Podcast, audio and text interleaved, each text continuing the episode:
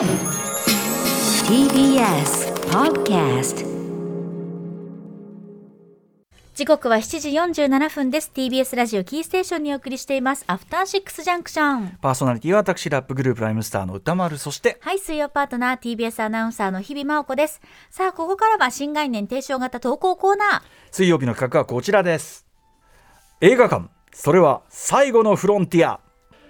これはアトロクリスナーが数々の映画館を渡り歩きそこで出会った人間や体験したエピソードを紹介する驚異の投稿コーナーである。題してシアター一期一会。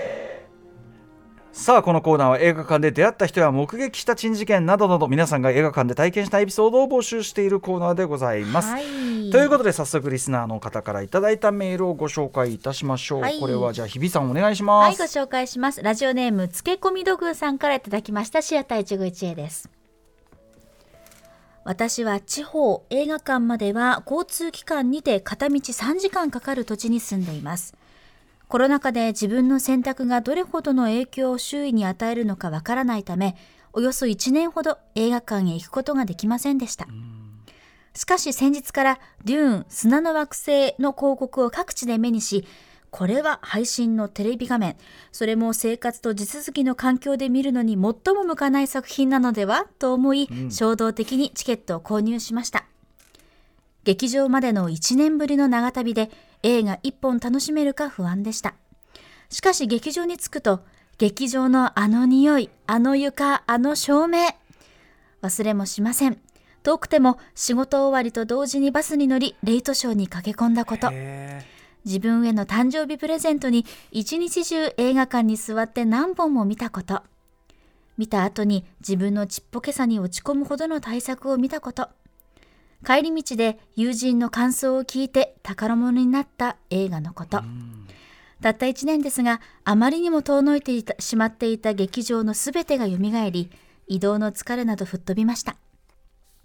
デューンは事前に予想していた通り、いや、それ以上にスクリーン体験を最大限に与えてくれる映画でした。そして予定ではすぐに帰宅するつもりだったのですが、駅に向かう道中、たまたまツイッターで、最後の決闘裁判が素晴らしかったという感想を目にして、U ターンして劇場へ。そのままチケットを購入して鑑賞し、エンドロールでは震えてしまうほど涙を流しました。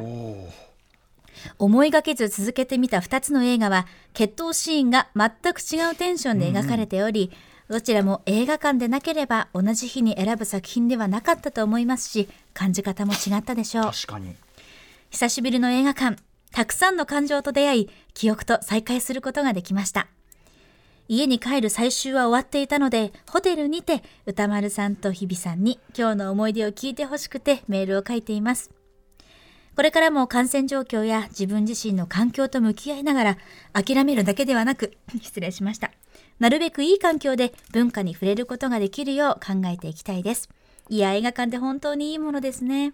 はい、まあホテルにお泊まりになって帰ってくださってありがとうございます。ありがとうございます。まあ片道3時間はやっぱ楽じゃないよね。そうですよね。はい。なんだけどあのだからこそなんていうのかな、普通やっぱさそのデューンと最後の決闘裁判どっちも結構長いから、ね普通これ2本はしごしようとは思わないからこそね。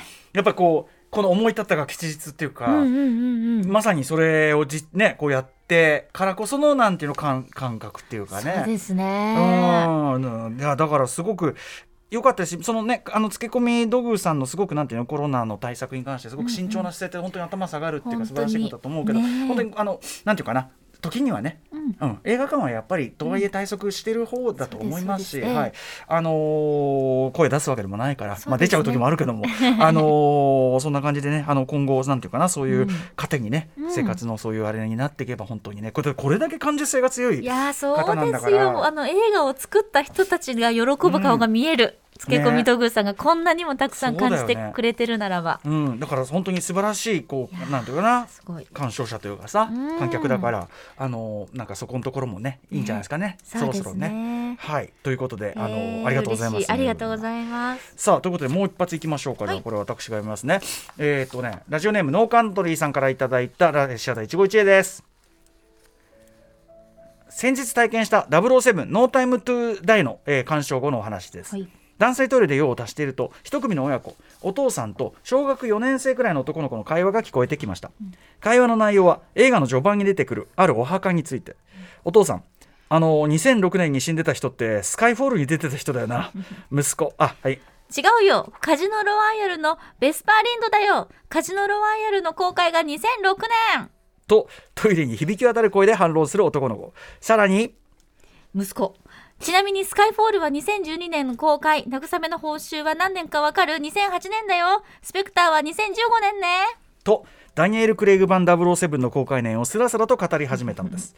私はいや2006年って君絶対生まれてないだろうと内心驚いていましたがこれは確実に007が次の世代へ継承されていることの証明でありそれだけでもダニエル・クレイグ版007が途中で頓挫せず人気シリーズのまま最後まで続けることができてよかったなと感動しました、ありがとうダニエル・クレイグ。ありがとうワーナーブラザーズ。そしてありがとうすべての007ファン。そう叫びたくなるようなシアター一期一会でした。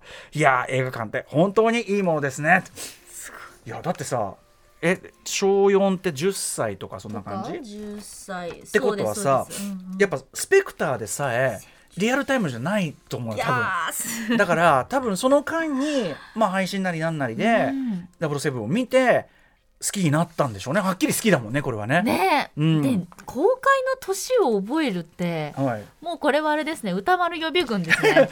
まあでもそう僕もでもやっぱりそのなんていうのそういうこうなんていうのかなちょっとこう背伸びした物言いで映画を語ったりしだしたのってやっぱり小3小4だかうら。わあすごい。それはでもちょっとすごい。私記憶ないもの小学4年生のい時って。や僕も他の記憶はないよ。だからその、この映画に感動したとかそういうとこだけがある感じですけど、へーだからそのあのなんかいいいいと思いますよ。小4ぐらいは10歳ぐらいってでもあのさ僕がその前にさ、ええ。あのかっこ曜日パートナーの皆さんに聞いた「今のあなたになったのっていくつですか?」みたいな。連続性があるの、はいはい。で僕やっぱ10歳っぽいのよどうもその母の話聞いてると。だからいい感じよ。いい感じで来てるよこれ。仕上がってきてます仕上がってきてるというね。これ中学校行ったらどうなるかな？どっちに行くかな、ねえ。作りたくなるかな？でもなんかすごくこうなんていうかな情熱を持って語る感じというかね。あと私はそれよりもあのお父さんの,、ええ。あの極度の理解度の低さここにあむしろ私はちょっと衝撃を受けましたけどね。お父さんのこの発言ですか、ええ何を言ってやがるんだってね。2006年死んでた人俺でも横でそのおしっこしたら言ってやるよ。違う違う違う違う違う。なわけねえだろみたいな。あちげえよなわけねえだろちげえよみたいな。これおそらくですけど息子さんが007見に行きたいと言ってお父さん一緒についてきたんじゃないかなとまあでも多分一緒にスカイフォールとかもスカイフォールって共通用語であるから、ええ多分お父さんと一緒に見て好きになったんだろうけどいつの間にかお父さんを追い越していたということかもしれませんね。はい、いや素晴らしいと思います。ありがとうございます。はいはい。ということであの皆さん引き続きこれ、シアター一期一会募集しておりますがちょっと皆さんにあのあれもし問題なければ、差し支えない範囲で結構ですけどもぜひあの問題のそのなんていうの？そのテーマになってる舞台になってる映画館の名前とかを具体的に書いていただくとよりそのあその地方のこれかなんて分かってよりねそしてその映画館の応援にもなるような内容であればねもちろんねあのプラスにもなったりしますしほらそれで出会いがまたあったりすることもあるからさ。このコーナーあるんですよ、実は。先週聞いててそれ僕です。それ私です。のそうですパターンがそうです。本当にあるので。なのでもしあの内容的に問題なければ差し支えなければで結構でございます、具体的な劇場名書いていただけるとさらにさらに嬉しい感じでございます。ぜひお願いいたします、宛先は歌丸アットマーク tbs.co.jp まで。メールが採用された方には番組ステッカー差し上げています。以上本日水曜日はシアター一期一会でした。After Six Junction.